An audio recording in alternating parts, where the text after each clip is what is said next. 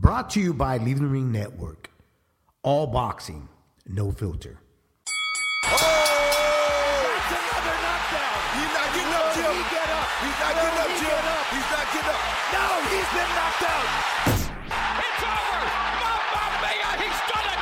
Anthony Joshua defeats Vladimir Klitschko. AJ does it in style. Beaten down, hopeless, without an answer, and Lomachenko has made Rigondeaux quit. It's Fiscionados with Evan Rutkowski. He's a good boy, you know.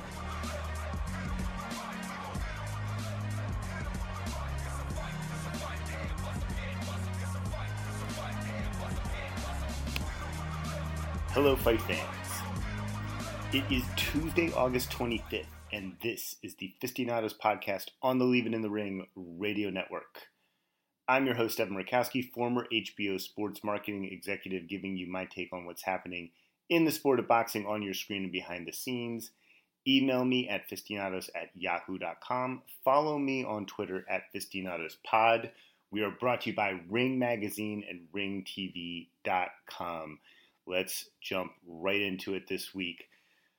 Lots of stuff to cover on the review section, and then the deep dive will be why has the UFC been so successful in its comeback from the pandemic during COVID, while boxing has seen its ratings falter, which is sort of, I covered the boxing part last weekend. Now I'm going to look at the UFC, last 2 weeks ago. This episode, I'm going to cover the UFC, but let's get through the review section. All right, lots to cover here. Starting on Saturday, August 15th, early in the day on ESPN, we had a card from across the pond where both Carl Frampton and Michael Conlon won by KOs in complete mismatches. The show was originally going to air on ESPN Plus. It ended up airing on ESPN. It averaged 264,000 viewers, peaking around 427,000 viewers, and it was the 104th ranked cable show of the day. It came on around 4 p.m., so not in prime time, not in the traditional time slot for boxing, but I don't really want to spend too much time on this show because we have a lot to get to, and there is not really much to take away from a fight card featuring two Irish fighters going on against really weak opponents, one of them a last-minute replacement, and doing a not a great TV rating in kind of the middle of the afternoon Eastern time on ESPN when they had to put it on ESPN because they didn't have much else to show. All right. Let's go over to Showtime. And from the Mohegan Sun bubble, we have David Benavidez beat Romer Alexis Angulo by KO 10 in a fight where Benavidez missed weight, so he was not able to defend his WBC super middleweight title. Also on the card, Rolando Romero wins by close unanimous decision over Jackson Marinez for a vacant WBA interim lightweight title. Many, including the Showtime broadcast team, thought this was at the very least a clear victory for Marinez, and some called it an outright robbery. I was watching it closely, but not super closely. The one thing I'm going to say about this, and most of this debate has already happened and already been out there,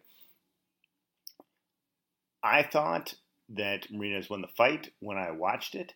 However, I will be upfront in saying, not only did I not watch it super closely, but actually from watching it not super closely, there were moments when I was like, oh, Romero landed the stronger punches. And then when you looked at the punch count, which is not always the most, it's pretty hard to do accurately in the moment, but actually there were plenty of rounds with similar punch counts when it was pretty clear that while maybe Marinez outboxed Romero landed the stronger punches. I can understand why Romero would win those rounds. So I'm not saying it was a robbery. I had it a victory from Marinez from not watching it that closely.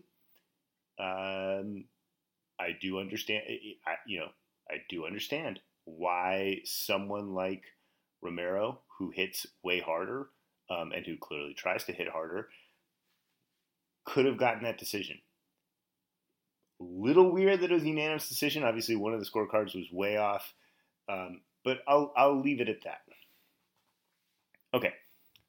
Otto Wallin beats Travis Kaufman by KO6 at heavyweight, where we saw Kaufman suffer re-injury of his shoulder and subsequently retire afterwards. Villian was up in the fight, though. So this show does 188,000 viewers. It peaks at 254,000. Through a quirk of TV ratings, it actually ends up being the 149th rated cable show of the day, behind paid programming on USA Network, which was the 148th rated show, but only did 88,000 viewers. It was on when TV usage levels are much lower, because that was on at like 8 a.m. The takeaway here is that right now Showtime is putting on some very solid fights. They haven't had that moment where non-core boxing fans feel like they need to be back, get their subscription going again, and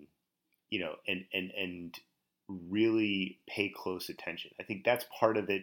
That's part of why this is a bad rating for Showtime. I'm gonna spend a lot of time this episode kind of explaining bad TV ratings. The other thing I think worth noting here, Showtime, I wouldn't suggest this to them. I would suggest considering it. So anecdotally, I stream Showtime. I watch it on their app. Basically, I would pay $5 more per month through my cable system, which I have both streaming services and a cable subscription.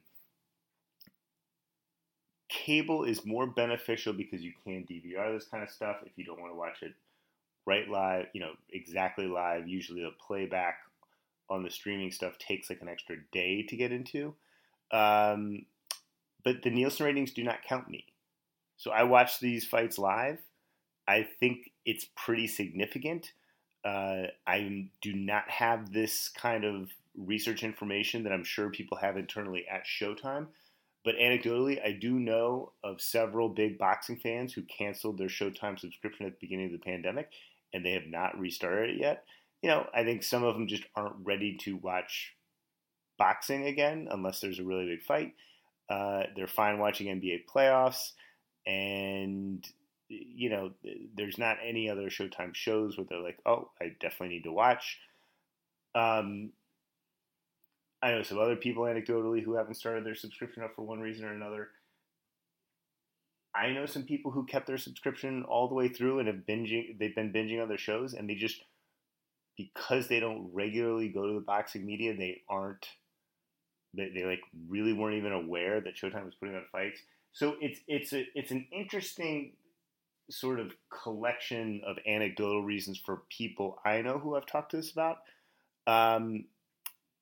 I will say I think Showtime deserves a lot of credit for putting on competitive fights up and down their cards. I do hope these viewership numbers improve, but they aren't there yet. And their next fight isn't, until September 19th. So by that time, I hope that people have gotten back in the groove of using either the cable. If you have cable and you subscribe to Showtime, getting used to going back up to the higher numbers on your cable cable channel guide, or just getting back in the habit of, streaming fights. All right, moving on from Showtime, let's go to DAZN from Tulsa, Oklahoma. And on DAZN, we had Jessica McCaskill defeating Cecilia Breakhus for Breakhus' all of her titles, which is the WBC, WBA, WBO, IBF welterweight titles.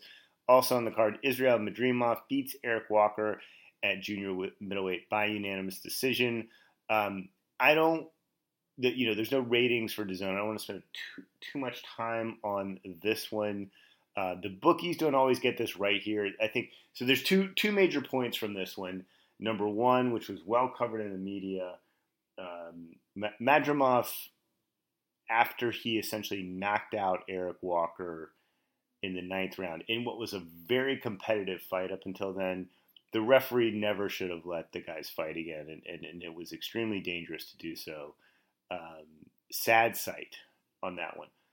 The more positive thing here is the bookies don't always get everything right, Breakhus was a 6-1 favorite. Madrimov was a 75-1 favorite. And Eric Walker arguably could have been even on rounds going into the ninth round where he suffered the knockdown. Both fights were really competitive. They were really good. I'm not sure why they were in Oklahoma, and Eddie, Matchroom and Eddie Hearn didn't seem to have a really clear answer either. But there we have it. It was, DAZN put on good fights, not really meaningful fights in terms of casual fans, although I do think the female fight was meaningful. But let's move on. Let's move on to Saturday, August 22nd, with another day of a lot more boxing. And let's go to Eddie Hearn's Across the Pond series in his backyard, where Alexander Povetkin beats Dillian Whyte by KO 5 in a fight that will likely be KO of the year, probably fight of the year for me. Also on the card, Katie Taylor defeats Delphine Persoon by unanimous decision to retain all her belts. This was the first major fight. This was a UK pay-per-view. This was the first major fight since the pandemic started for boxing. The bubble that they did in the UK really worked. I think, I don't want to get into America versus other countries, but the UK now has been able to put on a big pay-per-view level fight that meant a lot, and it was a great fight to watch. And by the way, the Katie Taylor on the undercard, that was a great fight too. There's a lot. This means a lot. I mean, you can go into the WBC and how long Dillian Whyte had to wait and how he knocked him down twice, and both guys had crazy body shots through the whole thing, and Povetkin pulled it out. I think in the end, these guys are going to rematch, and I think that makes sense. And I actually think it helps both of them out. I think if Dillian Whyte beats Povetkin in the rematch, I actually think I would still line him up to be the most logical next opponent for whoever comes out of this Fury-Joshua thing that we're in. I don't know if I'd go right into it if I was Dillian Whyte, although it sounds like Eddie Hearn's trying to get that to be the case. But we'll see. And we don't. There's a lot of unknowns at heavyweight. We don't know if Tyson Fury is going to fight or beat Deontay Wilder again. There's going to be an opportunity here for Dillian Whyte, especially if he comes back and beats Povetkin, which I think he's totally capable of doing. I hope this elevates both fighters. It should. It was a great fight. It was very fun to watch.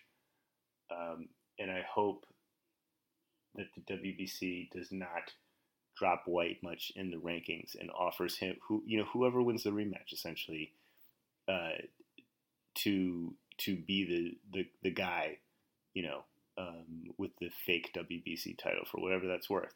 Hopefully, it just means that they end up fighting either Fury or Joshua, or the winner of Joshua Fury if Wilder Fury doesn't happen, or Deontay Wilder. Hopefully, whoever out of those big three, hopefully we just see that fight.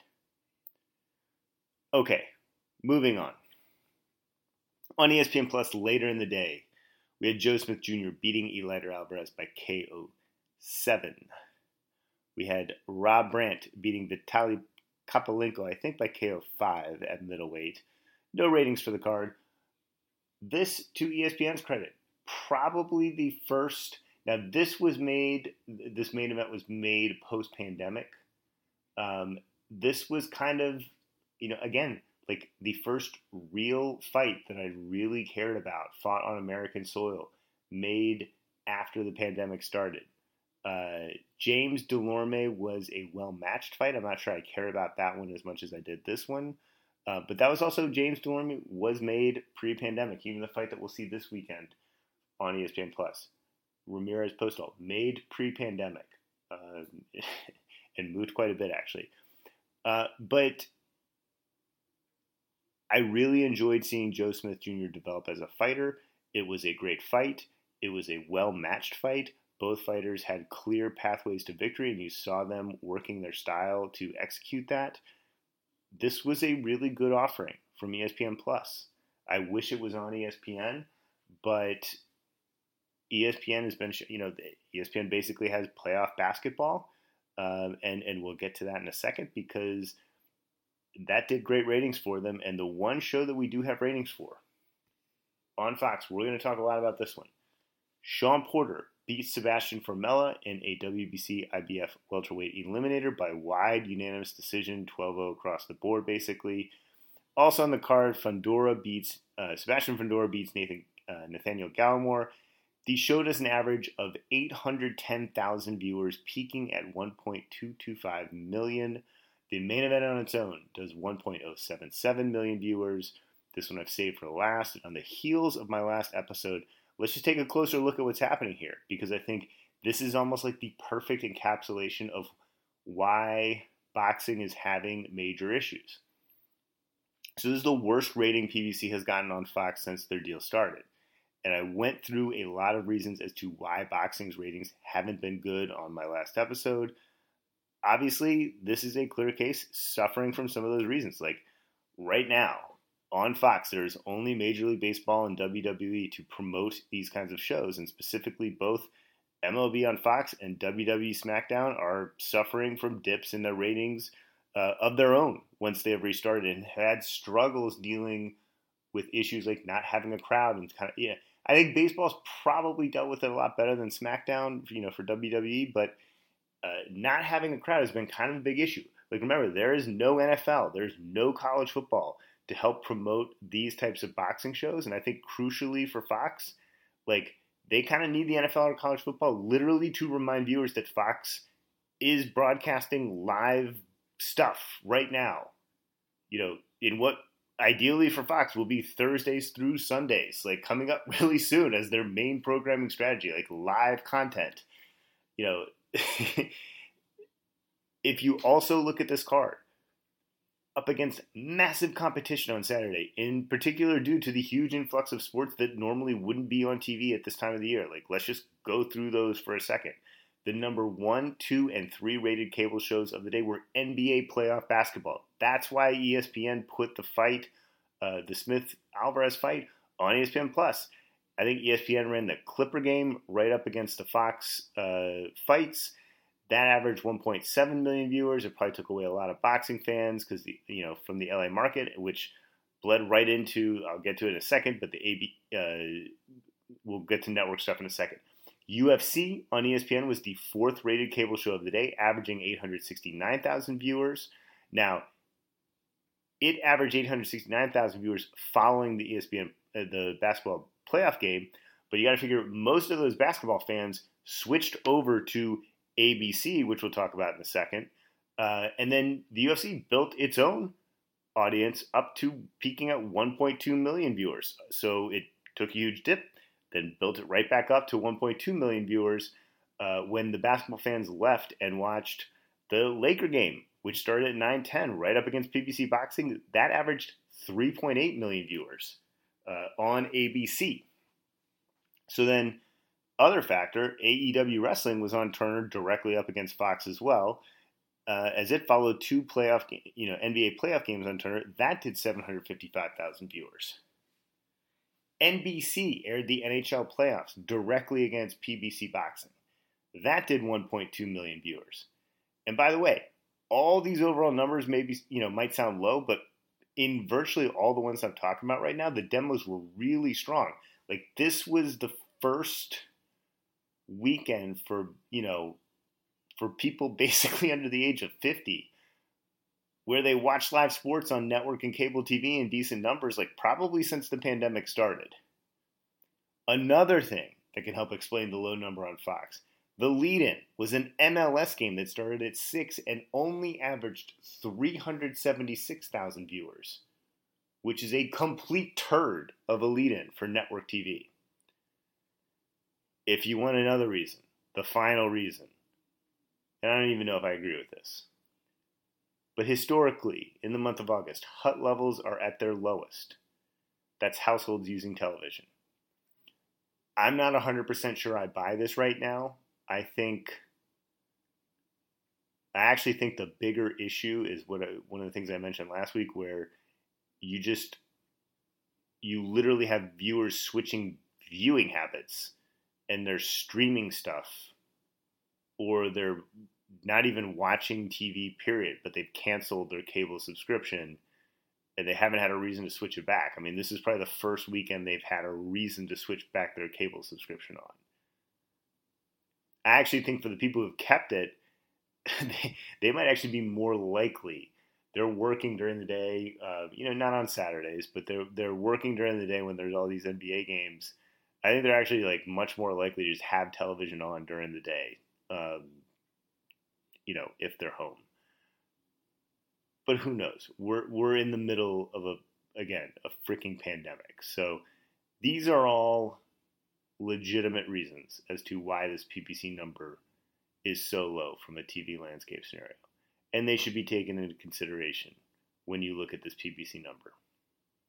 Because you can also make a case here that when a recognizable boxing name comes on, the broadcast peaked. It did peak at over 1.2 million viewers. But here's the thing. Even if you take the peak number, it's still not great. And by not great, I mean not even remotely good. It still would have finished dead last in every category in all the broadcast networks when you compared them. And let's look at the bad now. We looked at why this number might have been bad from a positive lens. Let's look at, let's look at it from like an oh shit lens. All right, just a few other statistics here. All right, so from 8 to 9, so for the first hour, and this, by the way, was by far the best fight, the Fundora-Gallimore fight. From 8 to 9, PBC averaged 562,000 viewers, which actually, on the positive side, was a nice build from the MLS lead-in. But if you compare it to just another network, CBS, compares Fox to CBS. CBS was showing a repeat of Magnum PI, which is really a repeat of a reboot of Magnum PI. CBS averaged 1.874 million viewers for the repeat of the reboot. And trust me, most of those were older people. Like CBS only got a 0.2 rating in adults 18 to 49 for that hour. But you know what? That beat PBC. PBC only got a 0.1 in the same demo. You want to look at something really bad? In women 18 to 49, if you look at shares, boxing on Fox got a 0 share. Granted, it's women, but that is bad. A 0 share is bad. By 9 p.m., boxing numbers improved slightly. From 9 to 10 p.m., they went up to 726,000 viewers. But it's still dead last by a lot. In this hour, CBS is now running a repeat of 48 hours and getting almost 2.2 million viewers, most of them older. Only a 0.3 rating in 18 to 49 still beats boxing, which got a 0.2 rating. NHL, by the way, that can start to be included here. From 9 to 10, they were only averaging 1.2 million viewers and only getting a 0.3 rating in adults 18 to 48. NHL has been weird. It's gotten really good ratings on NBC Sportsnet when it's aired on Sportsnet. And then it's like it doesn't do that much better by going on to regular NBC than by being on NBC Sportsnet. Kind of weird. But compare this to the Laker game, because by this time, in the 9 to 10 p.m. hour, they're getting 2.8 million viewers, and they're going up. They're getting a full 1.0 rating in 18 to 49, and viewership will continue to increase. And here's, what are the takeaways? Like, it's a shame that Fundora-Gallimore had the least amount of eyeballs, because it was a really good matchup on paper and ended up being a really fun fight in terms of how it played out in the ring. But sort of the elephant in the room here is that Sean Porter fought a guy in the main event that I never had really heard of before. You kind of had to be a fan of European boxing. He's decent. He's probably a top 25-ish guy. But you would have had to really know European boxing to know who he is. Sean Porter, not a huge star, but he's a star. Like, he's a boxing star. And if you even remotely know boxing, you knew that there were only two potential outcomes here. Porter winning by KO or Porter winning every single round. And I've gone through this whole section talking about, I've mentioned it as both Fox and PBC. I got to say, this is a Fox issue. This is not really a PBC issue. Because sometimes, like, Showtime has somehow managed to get PBC to put on quality fights on their network. Fox, though, has had their two lowest rated shows of their deal with PBC since the restart. And this isn't crazy to suggest this. Like, to just say that there's an issue at Fox, and because there's not an issue at Showtime, at least in terms, there's viewership issues right now, but there's not a competitive quality issue. I mean, even if you look at the reported purses to the California State Athletic Commission, and I know they're mostly bullshit, but Porter made $1 million and Formella only made $35,000. Now, I bet both fighters got paid more than that. But even if you think, okay, what if Porter only made a little bit more than that, and then Formella got like 3 or 4 times or even 5 times that amount in other payments? Still, it's like, how can you even credibly put on a fight with that kind of pay disparity unless there's like a really logical reason for it? And there's not. There's not a logical reason for it. Like, this is a fight that HBO or Showtime in their heyday, you know, not even in their heyday, like, as HBO was in, you know, steep decline, and Showtime at any point would have just said no to this fight. Like, James DeLorme, that was at least a competitive fight, but let's be honest here, that's probably it, you know, when PBC on Fox started as not a time buy and started their series where they got a license fee, that would have been an undercard on Fox. And those guys didn't make much money when you looked at how much they reportedly got paid. That's kind of a cheap card. They would have been a headliner of an FS1 card back when this started. That was also scheduled pre-pandemic. I mean, Porter wasn't even in a remotely competitive fight. And we're surely going to see the same thing this weekend as Lara, who's probably less of a boxing star than Porter, will fight in an equally non-competitive fight against another opponent I've really never heard of. And then Ugas will fight the week after that against Abel Ramos. Abel Ramos, significantly better and more of a TV-friendly fighter than Formella or Vendetti.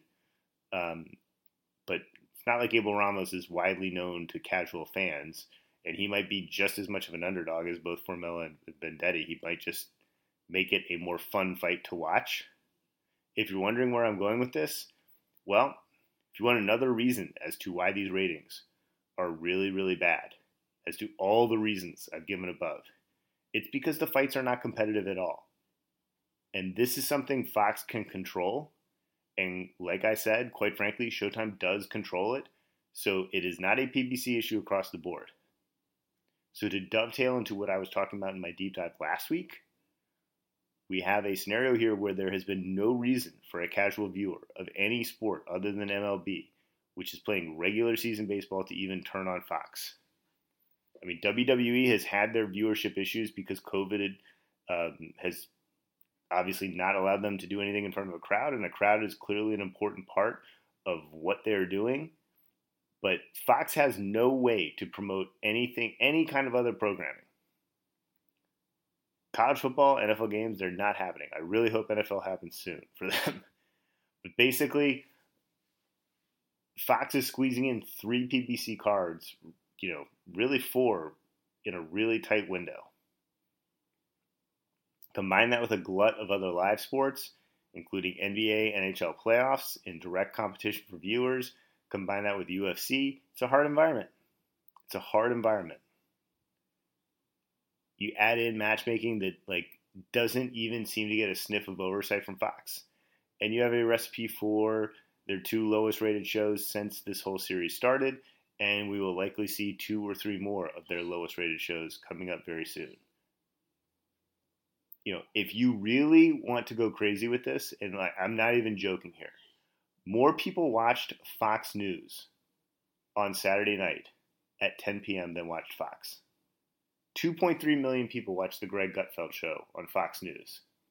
And you could, you know, as you can imagine, many of them were older people. At 9 p.m., Justice with Judge Jeanine was on, which did 2.7 million people, many of them older. But both these shows actually had relatively comparable overall numbers, even in the 18 to 49 demo, than regular Fox had. I mean, they probably lost out on total viewers in 18 to 49, but not by that much. Whatever Waters World is at 8 p.m. on Fox News probably did beat boxing in total viewers 18 to 49, which is Fox News' 8 p.m. show.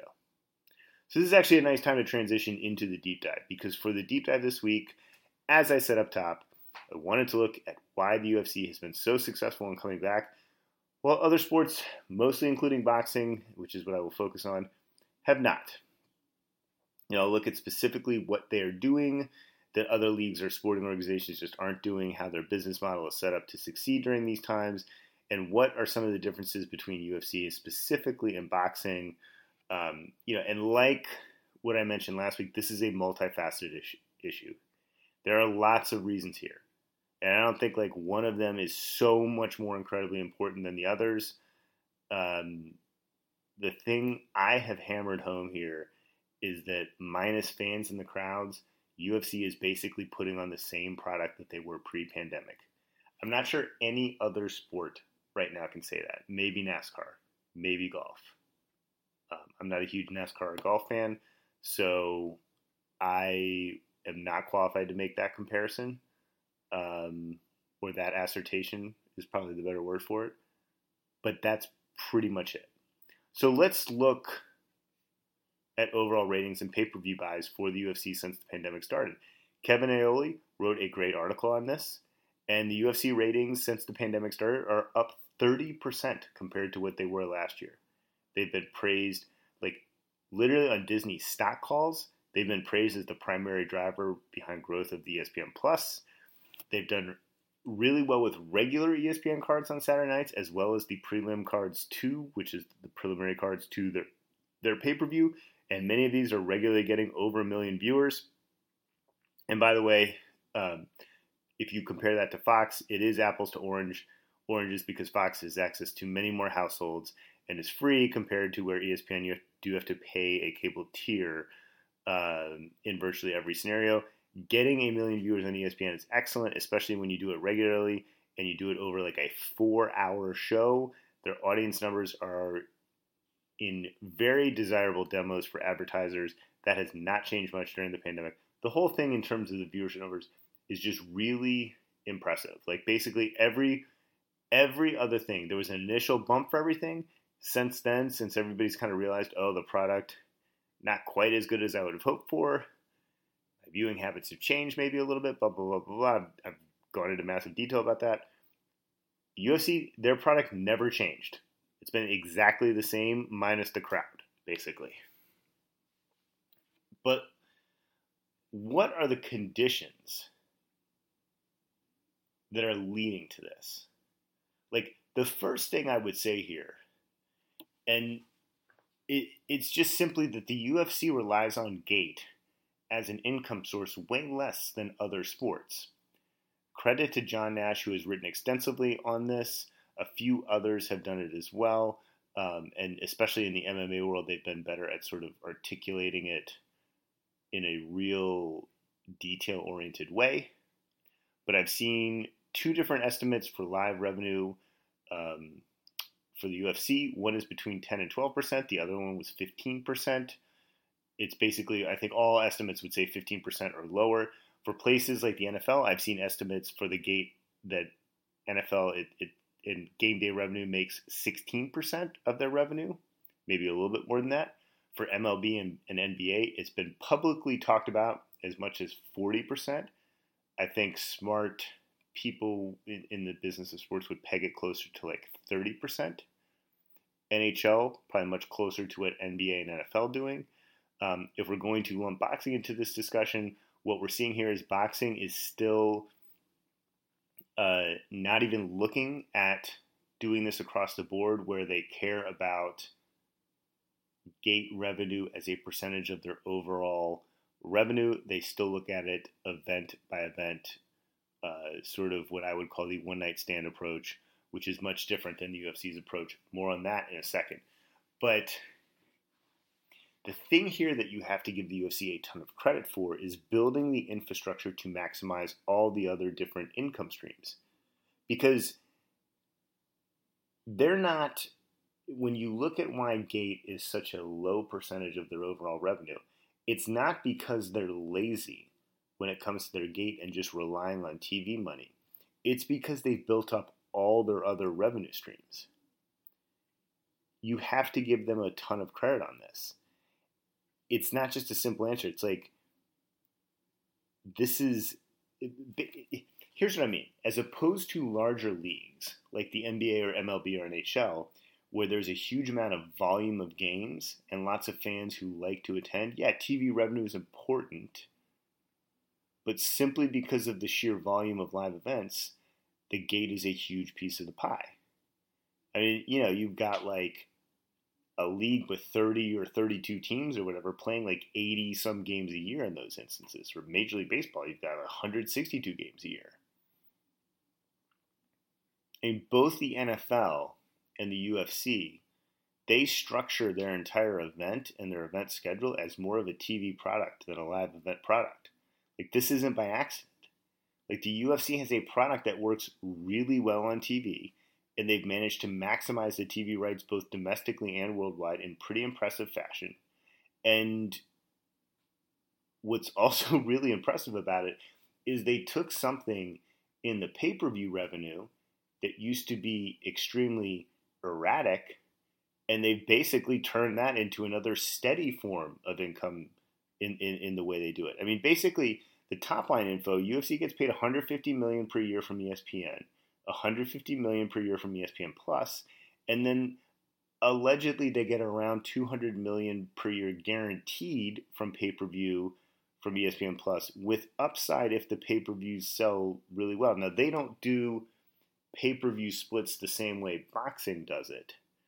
ESPN sells pay-per-views exclusively through ESPN Plus, and essentially gets, they guaranteed a set amount of money per pay-per-view event. So look, if one does not that well, it's okay for UFC, but they want to hit, you know, they definitely want to get in that 250 range per, but if one is only 150,000 buys, that's okay. And it's okay for ESPN as well, because ESPN, when they do the really big ones that are 600,000 or 700,000 buys, ESPN does really, really well on those. Boxing still treats pay-per-view as a one-night stand event. ESPN bundles them. UFC bundles them.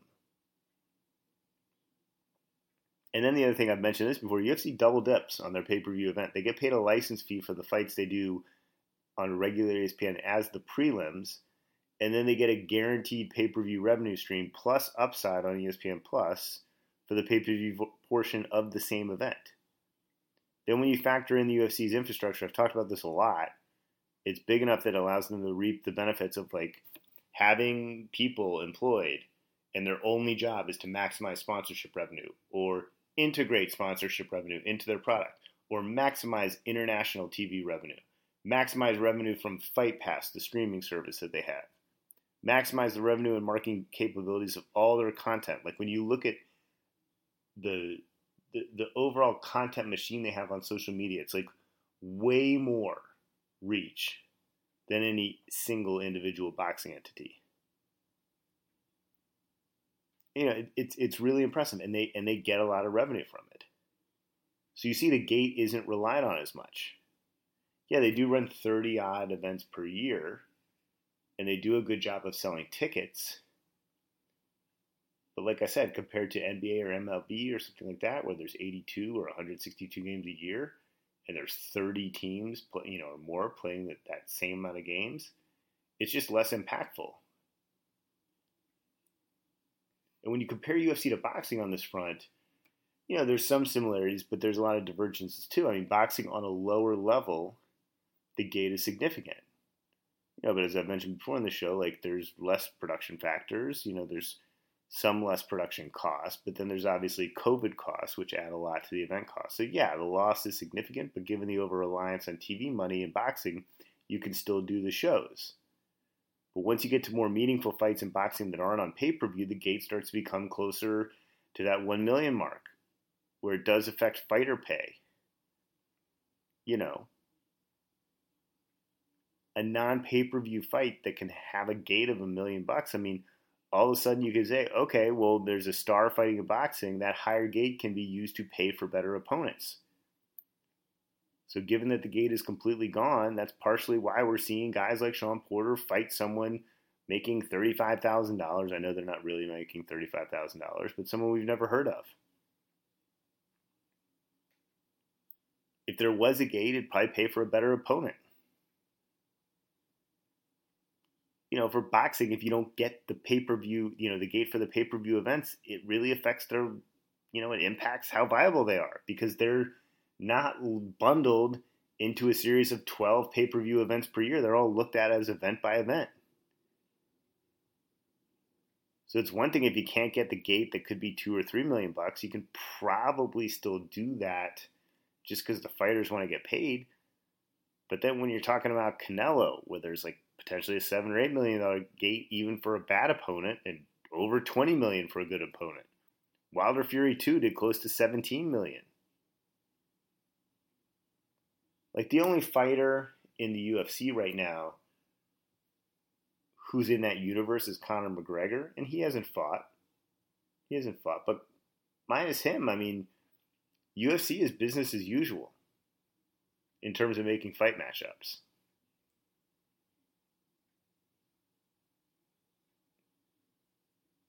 I mean, the UFC is basically saying, hey, we're just going to make the exact same fights we were making pre-pandemic. Which, by the way, were really competitive. Top to bottom in the card. And we don't care if on an event-by-event basis we'll make less gate for a star fighter. We'd rather keep our brand exactly the same. We can afford to absorb that 10 to 12% loss in revenue. And in fact, it's probably worth it in the long run to ensure that we don't have a potential dip in TV viewership. Second thing here is the athlete cost. I've discussed this before in other contexts, but UFC fight purses are somewhere between 20 to 30% of their overall revenue, whereas boxing is at least double that and probably more. Like most professional sports operate where athlete salaries are somewhere around 50% of the overall revenue. If you want to compare UFC to most other sports, like there isn't a fighter union that they need to worry about from a collective bargaining standpoint or a salary cap.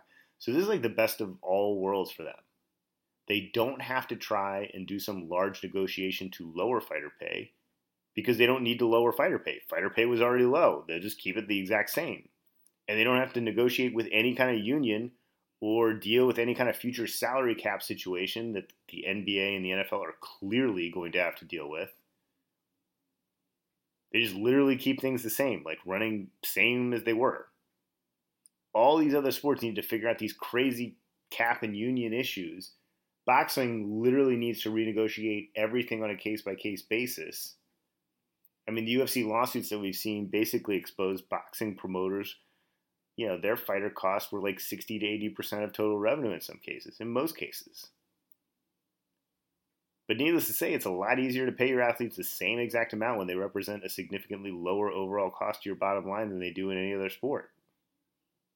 It's also, quite frankly, a big reason as to why they were able to come back so quickly. You know, again, other people in MMA, the aforementioned John Nash, Paul Gift, there have been people who've written about this way more extensively than I could talk about it.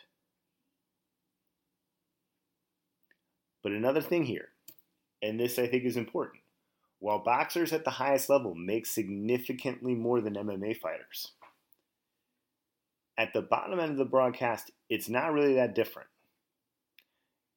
And again, with the caveat that fight purses are not always accurate when reported to the commissions. But if you look on the Fox Porter card, Porter made $1 million. No one else on the card made over $35,000.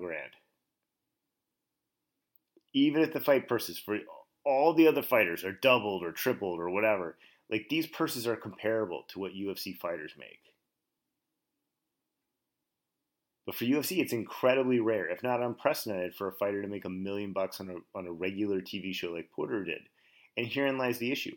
I'm all for fighters making as much money as they can, but no one, like I mentioned above, no one wants to watch a show where one fighter made $1 million and his opponent made $35,000.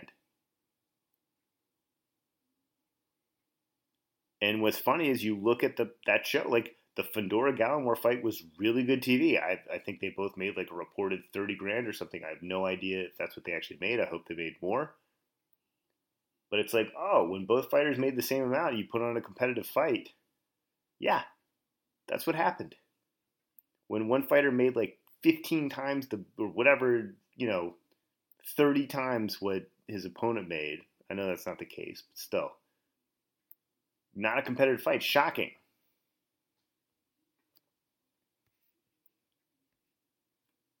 That's an issue for boxing. UFC does not have that. I mean, there are disparities in fighter pay based on how long you've been there, but for the most part, the structure's pretty straightforward.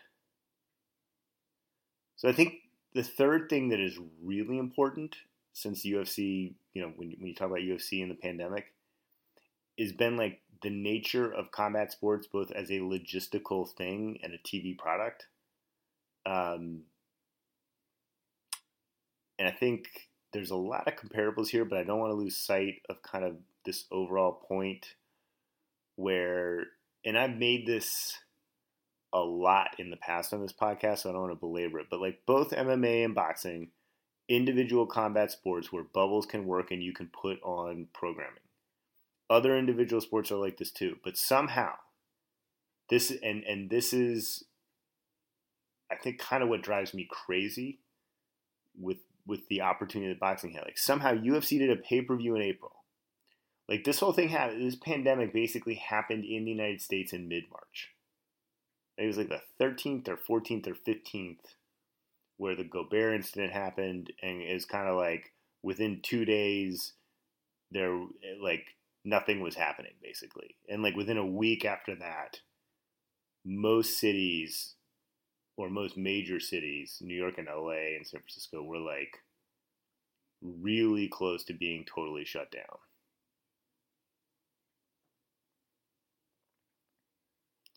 Somehow, though, UFC does pay-per-view in April.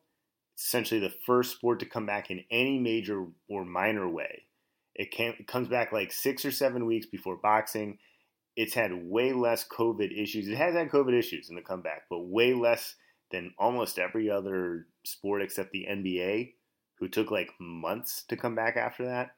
And the UFC specifically took a lot of crap from the media and boxing promoters, by the way, in which how they came back. All that, in retrospect, seems completely unwarranted. And again, this point, I've talked about this at length where I'm like uncomfortable repeating myself. It frustrates me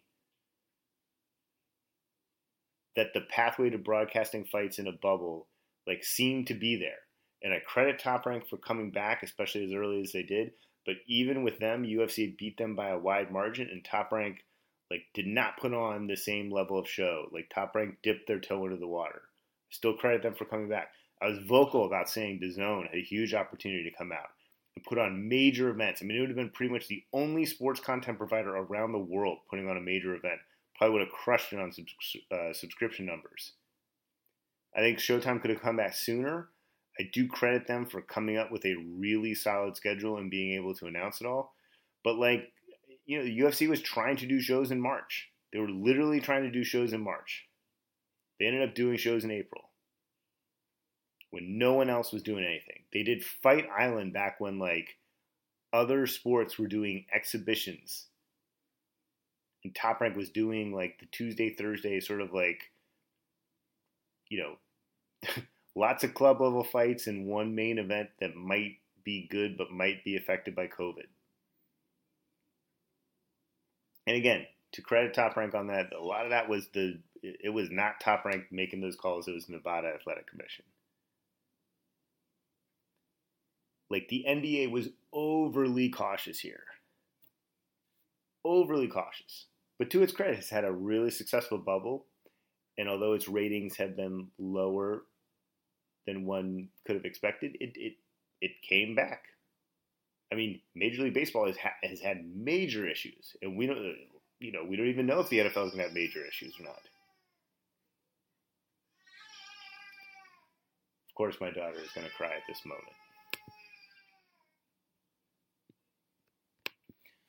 Well, that sums up the pandemic for you, doesn't it? Even in a pandemic, I still got kid issues from, you know, we're all at home the whole time. But even while I was on a roll, I mean, you got to remember here. I know back in March or April, pulling off a bubble was crazy. And for the people who went first, it seemed crazy. But, like, the National Women's Soccer League doesn't have nearly the revenue that the NBA does. And they pulled off an incredibly successful bubble. The MLS pulled off an incredibly successful bubble. Bubbles work. You don't need to have the revenue that the NBA has to pull off a bubble. You don't need to do it at Disney. Basically, every league or sport that has put really critical thought into a bubble has done it pretty well. The UFC was first, and the first mover's advantage was huge. And that led to really incredible pay-per-view numbers of fighters that were not major stars until really recently. In fact, and one of them was just not even a star fighter on the fight.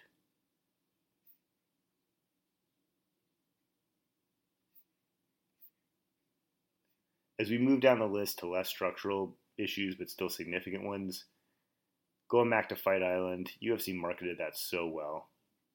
I mean, they teased it out so well. They used it as a prop to sell the Masvidal pay-per-view. You know, it did great TV ratings with the one exception of the midweek ESPN show. And it did them with mostly foreign fighters. Yeah, there were some Americans, but, like, mostly foreign fighters. I mean, that's why they did Fight Island. And there's another case where, like, if you listen specifically to most of the MMA media, they kind of ridiculed Fight Island. And... I mean, they probably had a right to. I mean, it wasn't even technically an island. It was, I guess, a fairly well-established place in the MMA world that where there had been fights there before. Not really what Dana White initially pitched, but, like, if you talk to casual fans, most of them thought it was really cool. They thought it was incredible, and it was pitched as kind of a crazy thing, and it kind of was a crazy thing, and most casuals are going to watch it again.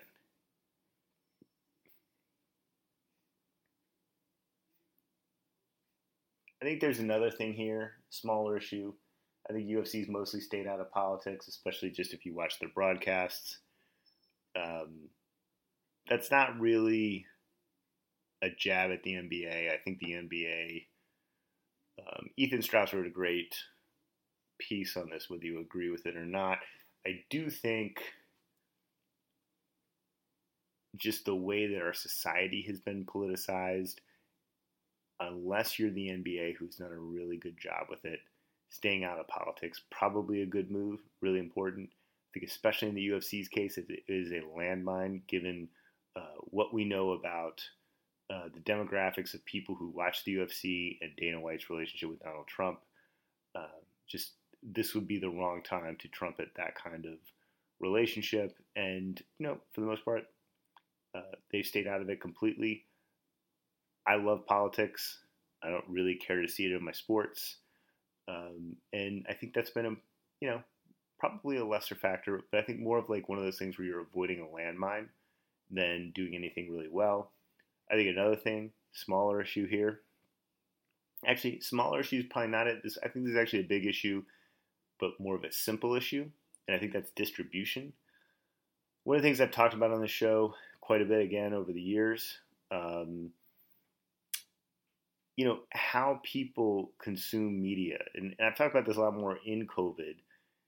Like, there's obviously been major shifts in how people consume TV and how people consume media in general.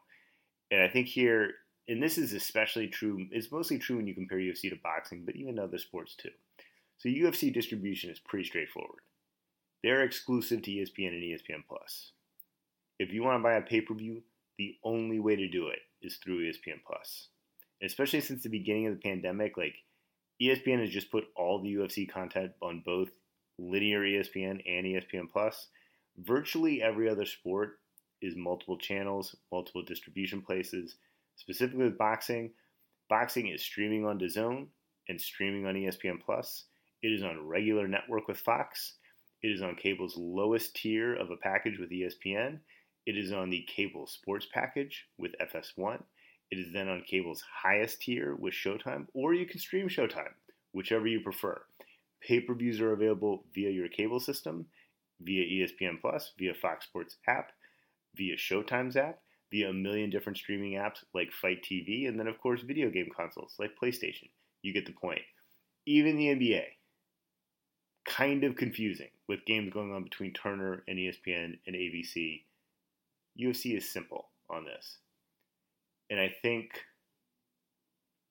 these are all sort of some of the subtle or not so subtle reasons that UFC has been able to be so successful. They're the why. Because really, when you look at why UFC has been successful, I think it's because it's putting on the same product as it was pre-pandemic, and I don't really think anyone else is doing it. But these are the whys. All right, on to the preview section. I'm recording this Tuesday night. Probably by the time most of you are listening to it, the Jeff Horn-Tim Tszyu fight will have already happened. I'm very much looking forward to watching that. I will not be watching it live. I will be watching it without knowing what happened, though. On Saturday, August 29th, from the Top Rank bubble in Las Vegas and on ESPN+, Jose Ramirez fighting Victor Postol for Ramirez's WBC and WBO junior welterweight titles. Also on the card, Arnold Barbosa fighting Tony Luis. Ramirez is like 6-1 as a favorite. Barbosa is about 15-1. Both opponents, for me, do have pathways to victory, especially Victor Postol. This is a really good fight, again, made pre-pandemic, not post-pandemic. But I'm just, at this point, I was ready to see it in February. I'm ready to see it now. Let's just see it and move on. Although it is competitive. I think it's a really interesting storyline as Postol is basically a PBC fighter. So if he wins two of these belts, Top Rank goes from having all four major belts at 140 to missing two of them. And it probably blows a couple significant fights for Top Rank here. Maybe that wouldn't have happened towards the end of this year, but obviously it takes a lot of luster off anything Josh Taylor, Jose Ramirez related. You know, and it potentially impacts Terrence Crawford's future opponents down the line.